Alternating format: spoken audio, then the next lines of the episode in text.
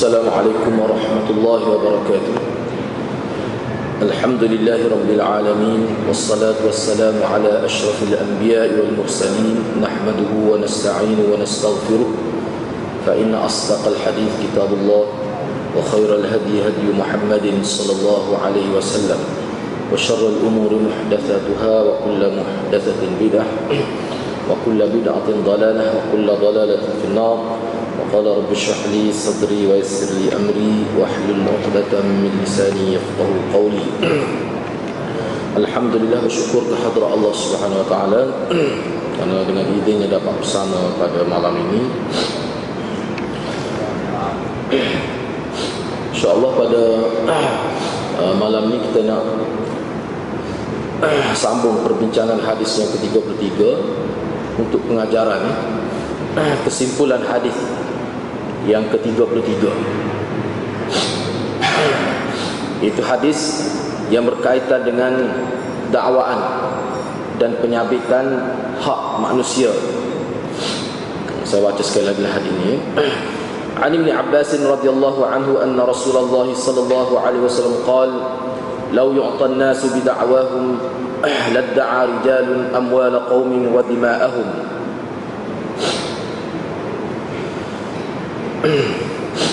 ودمائهم ودمائهم. لو يعطى الناس بدعواهم لادعى رجال أموال قوم ودماءهم. لكن البينة على المدعي واليمين على من, من أنكر. حديث حسن رواه البيهقي وغيره. هكذا وبعض في الصحيحين. Diriwayatkan daripada Ibn Abbas radhiyallahu an bahawa Rasulullah sallallahu alaihi wasallam telah bersabda sekiranya diberikan kepada uh, uh, manusia ataupun orang ramai dengan uh, sesuatu dengan sebab dakwaan mereka pasti akan ramailah orang melakukan pendakwaan dengan tujuan untuk mendapat harta orang lain dan juga untuk menyabitkan kis darah iaitu kis pembunuhan terhadap orang lain. Tetapi Nabi menyebutkan wajib kepada orang yang mendakwa mengemukakan bukti dan kepada orang yang didakwa bersumpah menafikan dakwaan tersebut. Hadis hasan yang diriwayatkan oleh Imam Baihaqi dan orang lain. Ha, jadi hari ini kita bincang dah daripada malam ini kita nak ambil kesimpulan. Kesimpulan hadis ini. Antara kesimpulan yang boleh kita petik daripada hadis yang ke-32 ini. Yang ke-33 ini. Pertamanya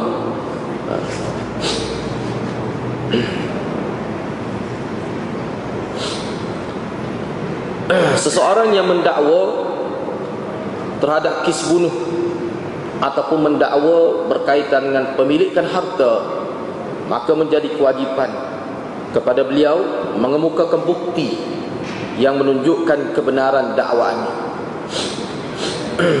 Jadi bila dia dakwa dia mesti kemukakan bukti yang boleh menyokong dakwaan dia itu. Jadi perkara ini adalah perkara yang bersifat sejagat yang diperakui oleh semua manusia kami tak kira lah dia agama apa asalkan manusia ini adalah merupakan perkara yang diterima umum. Seseorang yang nak dakwa sesuatu apa sajalah maka dia wajib kemukakan bukti. Yang kedua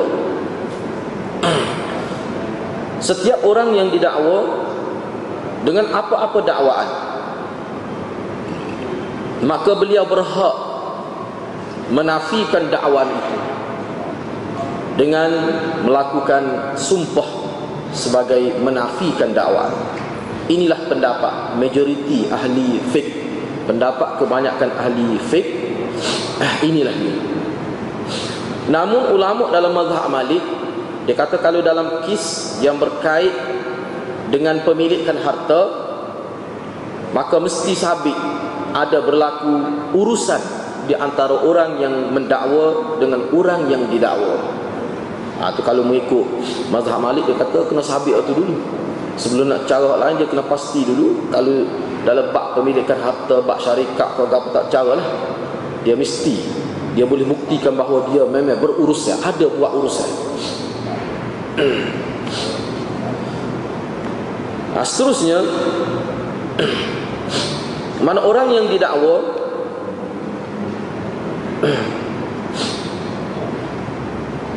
dan yang mendakwa itu mengemukakan bukti. Maka dia boleh untuk tidak bersumpah. Ha, ini mengikut kebanyakan ulama. Kalau orang dakwa dia mencuri misalnya dan kalau itu ada bukti maka dia tak perlu bersumpah untuk menafikan. Dia naik mahkamah. Ha, dia naik mahkamah. Sebab al-bayyinah itu bukti itu perlu dianalisa dulu ha, mana dalam kitab misalnya ada sebuah kitab yang besar juga lah saya oleh Dr. Muhammad Naim. Dua jilid sahib salah dibincang bab qada dalam agama ini ha, dia sebut dia kata kalau sekiranya dakwah itu sudah ada bukti maka pihak yang didakwa tak perlu bersumpah dah. Tak perlu bersumpah naik mahkamah. Ha, mana pihak mahkamah akan bincang tentang bukti itu bukti itu setahu mana? Bukti yang ditampilkan itu sah ke tidak untuk dijadikan bukti untuk uh, apa ni mendakwa untuk mengambil di, digunakan tindakan kepada orang yang didakwa? Jadi peranan prosedur mahkamah itu berkaitan nak tengok bukti itu bukti yang jelas ke ke bukti yang lagu? Kerana kita tengok dalam hadis Nabi uh, beberapa hadis Nabi Nabi sebut uh, boleh jadi bila masuk mahkamah dunia ni mana orang yang benar dihukum salah. Orang yang salah dihukum benar Boleh berlaku dalam mahkamah. Walaupun dalam mahkamah Islam pun boleh berlaku. Kerana yang diambil kira oleh hakim adalah uh, Fakta-fakta yang zahir. Kalau sekiranya peguam bela itu Ataupun kita kata pendakwa raya itu Dia mempunyai Nabi, Nabi sebut dalam hadiah Kalau dia tu pandai bercakap Mengolah bahasa dengan baik Mengemuka kebukti dengan teratur Dia ada hebat. Dari situ dia ada kehebatan walaupun dia salah Nabi kata aku akan bui hak menekis tu kepada dia tetapi bila dia menekis dalam keadaan dia salah pada hakikatnya sebenarnya kemenangan dia itu bukan kebaikan kepada dia kemenangan yang dia dapat tu kalau sekiranya melibatkan dia dapat ambil harta orang lain dengan sebab kemenangan yang palsu itu dia akan dapat bagaikan kepingan-kepingan neraka di hari akhirat. Itu sebenarnya. Maksud dia akan masuk neraka. Dan sebenarnya ini ada kis yang berlaku eh, disebut dalam eh, Mushkilul Athar Imam Tahawi.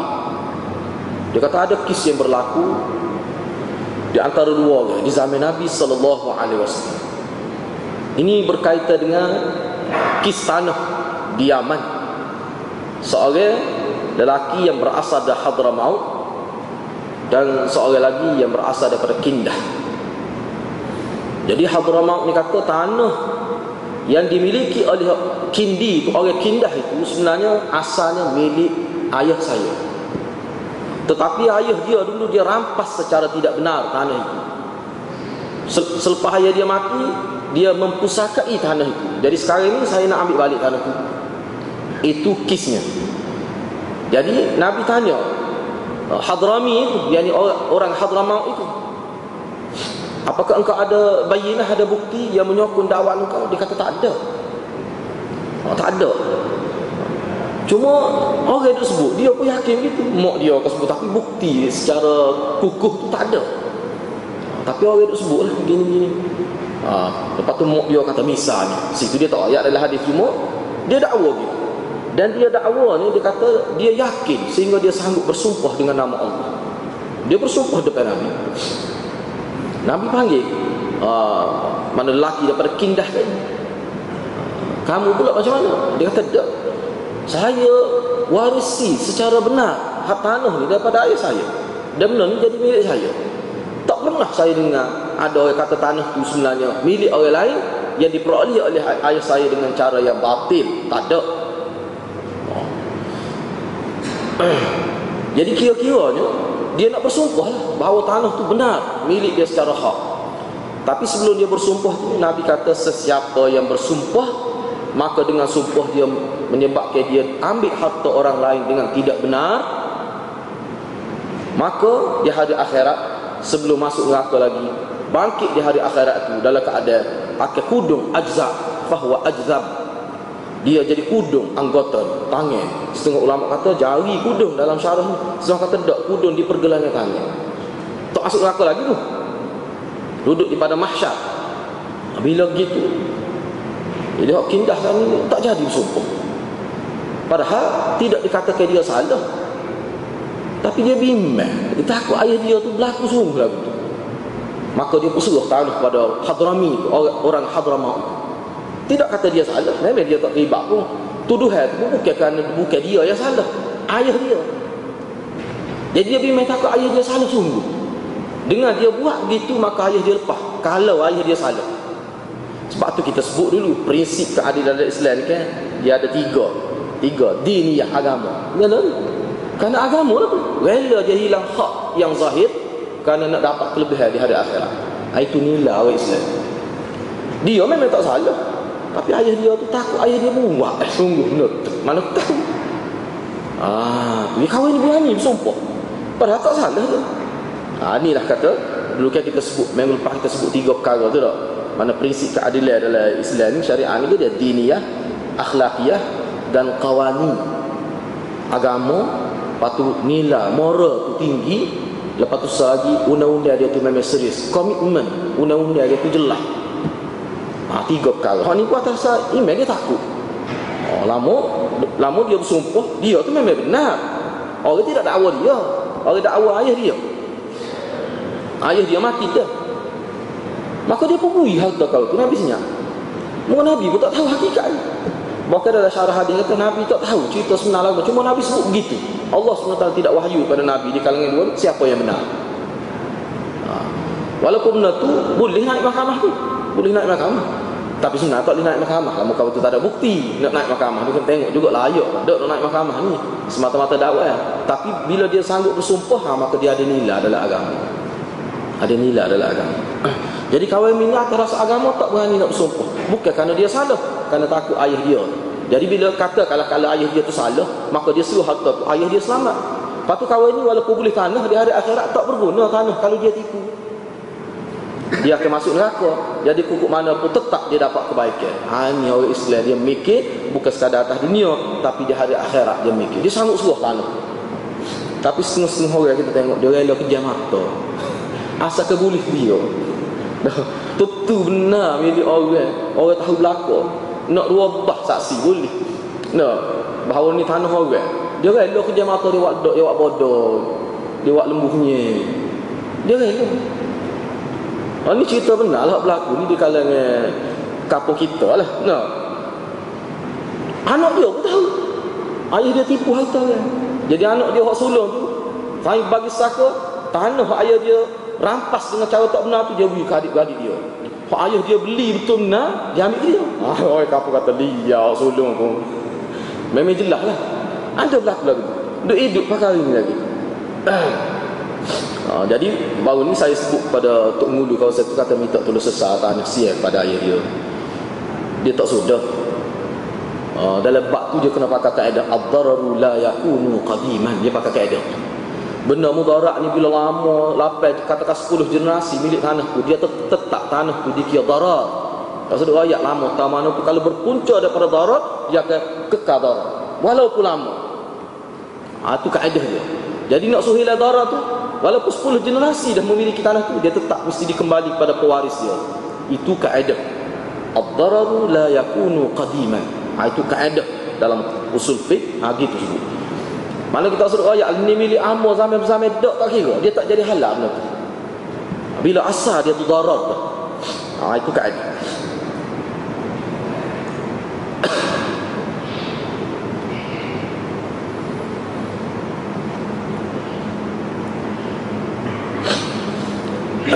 Orang yang mendakwa seterusnya pengajaran yang seterusnya orang yang mendakwa dia tidak perlu bersumpah tapi dia kena kemukakan bukti ini pendapat kebanyakan ulama. Sebab itulah ulama dia ada perincian pula ni. Sebab ada berlaku kisah ni eh. Tak ada bukti tapi dia bersumpah juga. Dia bersumpah juga. Ha. Lagu mana? Nampak bercanggah lah dengan hadis ni. Kisah ni, kisah Hadrami dengan Kindi tadi. orang Hadramaut dengan orang Kindah tadi dia dakwa kita kita sebut tadi. Dia tak ada bukti tapi dia bersumpah. Wallahi demi Allah dia kata. Ayah dia dulu dapat tanah ni dengan cara rampas dengan cara tidak benar. Dia bersumpah tak ada bukti. Dan kita tengok dalam hadis tu pun Nabi tak wui tanah dia. Tetapi orang Kindah itu dia bui dia bimbang takut ada kesalahan dia. Dia takut benar sebab kawan ni berani bersumpah. Ni orang panggil kis yang disesakan di luar mahkamah. Kis tadi kita sebut sebagai kis yang disesatkan di luar mahkamah. Tak ada bicara. Sebab ada dalam riwayat lain Nabi eh, masuk mahkamah. Ada juga kis dakwah harta juga. Naik mahkamah. Kalau saya sebut ni kan Nabi kata walaupun aku bui kepada seseorang, aku bui kepada seseorang menang dalam kis ini berdasarkan kepada tengok keraguan yang menasabah keraguan yang melampaui batas yang menasabah lah kita kata apa ni ghuliba zannu ala sidqi sidqil mudda'i dia panggil. Mana nampaknya hujahnya kuat ni. Maka mahkamah waktu tersebut kepada kawan ni lah sebab hujah dia kuat. Apakah dia bila hujah dia kuat mana dia benar? Nabi kata tidak mesti. Dalam hadis itu tetapi tak boleh mahkamah Islam tak boleh dia tengok zahir. Hakikat yang tersirat tu itu kita tengok semula di mahkamah Allah lah. kalau dia tu salah Allah SWT akan kena hukuman yang berat pada dia. Neraka. Tu yang sebut dalam hadis mendapat kepingan-kepingan api neraka Nabi kata. Jadi mana bagi orang Islam yang teraniaya melalui proses mahkamah ni dia kena terima itu dengan sabar. Dia kena terima kenyataan itu dengan sabar walaupun nampaknya dia tidak berpihak kepada dia per, apa ni uh, perbicaraan perbi, perbicaraan di mahkamah itu tapi tak apa. Kalau dia tu benar dia akan dapat balik hak dia. Ha, itu kelebihan orang Islam. Dan orang yang menang dalam kes mahkamah tadi oleh kerana dia batil dia akan dapat azab di mahkamah Allah di hari akhirat. Itu jelas berdasar pada hadis Nabi sallallahu alaihi wasallam. Nah, seterusnya dalam kes dakwaan ini dia ada satu kaedah dia panggil al-aslu bara'atu dhimmah.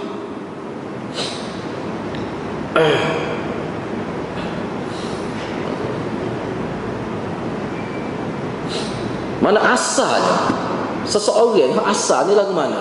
Katakanlah A ni tuduh B. Dalam apa-apa kisah lah ha, Sebab dalam kita ni misalnya ada Ataupun kita kata mencuri lah kita. A ni tuduh B mencuri. Tuduh. Tuduh saja tu tidak terbukti lagi. Jadi bila tuduh ha, Dia guna keadaan asalnya dia Tak bersalah. Barak atau zimah tu mana tidak bersalah. Mahkamah mana-mana pakai gitu. Asal manusia ni dia tidak menanggung beban kesalahan. Asalnya. Kecuali setelah disabitkan memang dia bersalah. Baru dia dianggap bersalah. Wak mari bukti banyak mana pun kalau tak sabit dia tetap masih di bawah bara'atul zimmah tidak bersalah. Ha, itu kaedah dia. Jadi maknanya untuk bukti dia bersalah tu ha, perlu masuk mahkamah. Perlu melalui proses perbicaraan. Nah itu asal. Jadi hak ni ni dalam kitab dia bahagiannya bila seseorang tu dituduh maka dia tetap ada hak dia muruah dia kehormatan dia dia tak hilang. Masih wajib kita jaga. Kalau seseorang yang dituduh itu belum lagi naik mahkamah tiba-tiba mana dilayar dia seperti orang salah maka orang yang layar begitu dia mendak dia kira dosa besar. Itu dosa besar. Itu terang. Ulama kata dosa besar. Sebab dia baru dituduh. Dia tidak dibuktikan lagi bersalah. Tiba-tiba layar dia seperti orang yang telah dijatuhkan hukumnya maka orang yang terlibat buat begitu dia akan menanggung dosa besar. Dosa besar bukan dosa kecil. Dosa besar kan nah, seterusnya berdasarkan kepada hadis ini juga para ulama membuat keputusan bahawa hukum yang dijalankan di kalangan manusia sebenarnya dia tidak harus menggunakan hukum yang tidak syar'i. Dia wajib hukum syar'i yang telah digubah berdasarkan kepada uh, nas al-Quran dan hadis ijma' dan kias ulama yang muktabar kalau sekiranya dalam kis itu uh, kebenaran nampak lebih berat kepada orang yang mendakwa maka dia dimenangkan kis itu. Tengok nampak dia ni lebih benar. Mengikut juri lah uh, setelah perbincangan dengan hakim maka oh, tu tak apa. Kembali sepuh hadis tadi lah uh, mana kali dia cipta bukti apa ni dia reka bukti tu dia reka dia pakak berlaku konspirasi misalnya nah dia pakak. Hebatlah konspirasi tu misalnya siapa nampak bersalah orang yang benar. Hak tu sebenarnya dia menang di dunia sahaja pada hakikat. Hak tepat dunia hak tepat tempat yang kekal abadi dia kalah. Ha, sebab itulah orang yang tidak takut ha, sebab tu setengah-setengah ulama dalam saya tengok dalam beberapa kitab dia kata dalam kisah sumpah ni dia fleksibel sebenarnya dia tidak tetap Maknanya ulama dalam nak menentukan berkenaan sumpah ni dia mesti melihat keadaan masyarakat juga. Sebab kalau masyarakat tu teruk, empat kali sehari dia boleh sumpah. Pak kata mimbar, bukan sekat atas masjid. Pak kata mimbar, dia boleh sumpah. Nah, bagi orang yang tak takut pada Allah Subhanahu Wa Taala ni, dia boleh bersumpah. Sebab dia tengok orang bersumpah pun tidak pernah bala lalu. Dia lalu tengah hujan peti pun tak kena dia. Nah, ha, menyebabkan dia jadi berani. Ha, sebab tu ulama kata, hak ni, ni dia agak bukan hukum yang tetap tak. Dia kena tengok keadaan dia. Mana penilaian itu bagi pihak ulil amri. Pemerintah. Ha, dia kena tengok. Ha, walaupun sumpah ni asalnya disyariatkan. Nah, kalau bersumpah pun dia mesti naik mahkamah. Dibicarakan kes itu.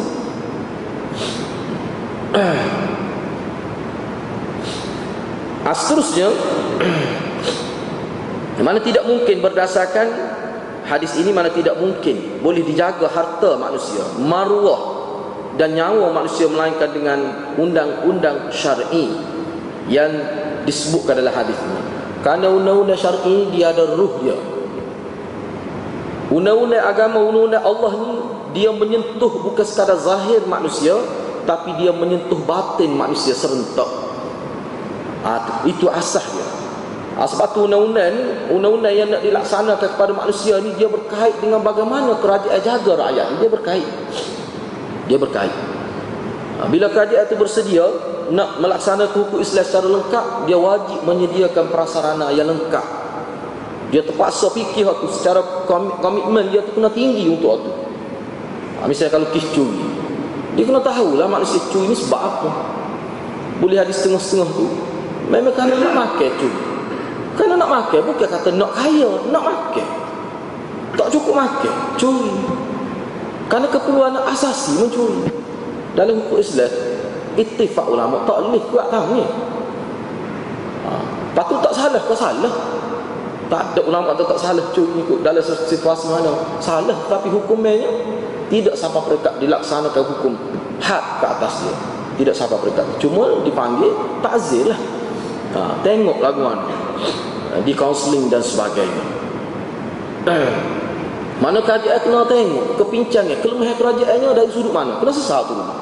Kadang-kadang hak tu lama perlu masa tu nak nak nak sesat nak menyediakan uh, kita kata perasaan yang lengkap lah. Mana rakyat ni hidup sebenarnya peluang pekerjaan apa ada nilai beli rakyat ni kira tinggi mana boleh beli sebenarnya tidak susah ah tu dia kena pasti kena buat hal tu dia puas hati dulu mana kalau sekiranya cukup dalam keadaan cukup tidak ada alasan nak mencuri tiba-tiba mencuri juga ah tu baru layak Hak tu pun masuk mahkamah bincang banyak pula sudut-sudut dia tu.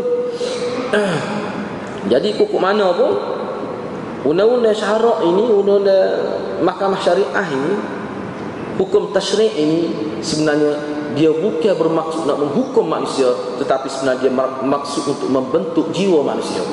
Itu sebenarnya asas dia. Seterusnya antara kesimpulan daripada hadis ini juga.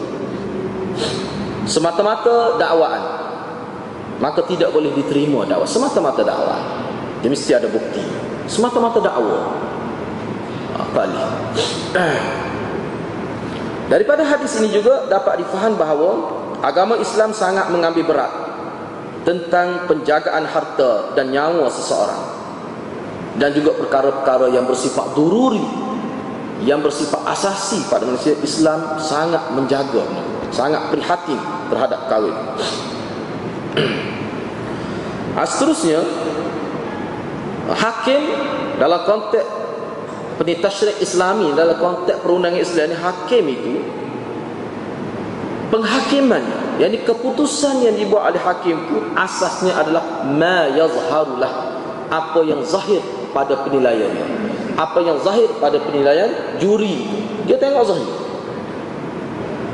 Sebab dia ada beberapa kes yang berlaku zaman Sayyidina Umar.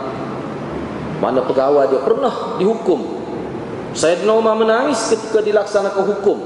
Kerana minum arak eh, Minum arak kepada pegawai dia. Orang tanya apa menangis Sayyidina Umar Dia kata aku yakin pegawai aku tu tidak bersalah ha, Tapi kena tu kerana ada konspirasi Dia tahulah. Tetapi dia tak boleh nak bukti di mahkamah. Sehingga dia sebut kepada pegawai dia kamu terimalah hukuman ini dengan sabar. Kamu akan dapat ganjar besar di sisi Allah. Pegawai dia kata tak pun saya terima. Atas rasa agama saya terima. Oh, saya normal menangis ketika dilaksanakan. Mana benda tu boleh berlaku? Tapi saya normal dia tak boleh campur tangan dalam masalah undang-undang dan masalah mahkamah tak boleh. Walaupun dia rasa tak boleh dia tak kira rasa gitu dalam mahkamah dia kira bukti. Oleh kerana bukti itu nampak menyebelahi maknanya pendakwaan orang yang mendakwa maka dia menangkan kes walaupun cukup yakin saya nak sehingga dia menangis. Sebab sebab pegawai dia tu disebut tak ada kes lah sebelum lepas tu. Baik seorang yang warak dan disebut orang yang dakwa tu bobok syiah disebut dalam kitab tu. Bobok syiah. Syiah kufah ha, tu yang dakwa tu. Ha, disebut dalam kitab. Jadi kena beringat dia bagi pun lama dia ni menjadi kewajipan kepada hakim. Menjadi kewajipan kepada hakim untuk mencari keadilan dan kebenaran. Dan menjadi kewajipan kepada hakim untuk uh, bekerja keras kerah kita kata gede kita habis ini lah kita memerah usaha dan tenaga dia sehabis mungkin semaksimal mungkin untuk memastikan tercapai al-adl wal haq keadilan dan kebenaran. Semasa hakim itu antara sifat dia disebut oleh ulama semasa dia proses nak mencari keadilan dan kebenaran itu dia mesti ada dalam diri dia dua perkara. Iaitu bimbang bimbang takut tersalah dan dia kena teliti dengan sebenar-benar. Campur ataupun kita kata dalam masa yang sama dia kena ada rasa takwa kepada Allah. Maknanya hakim ini daripada kenyataan ini dalam kitab lain dia sebut mana hakim itu mesti seorang yang bertakwa kepada Allah. Seorang yang wara mana ciri-ciri hakim dalam mahkamah Islam dikenal pasti dia ni seorang yang fiqh seorang yang baik seorang yang bertakwa seorang yang wara kalau hakim tak semayang nah hakim minum arak uh, dia tak layak dalam mahkamah syariah tak layak. Ha, tak boleh. Sebab dia kira tak layak. Mana kredibiliti dia tu dipertikam kena tengok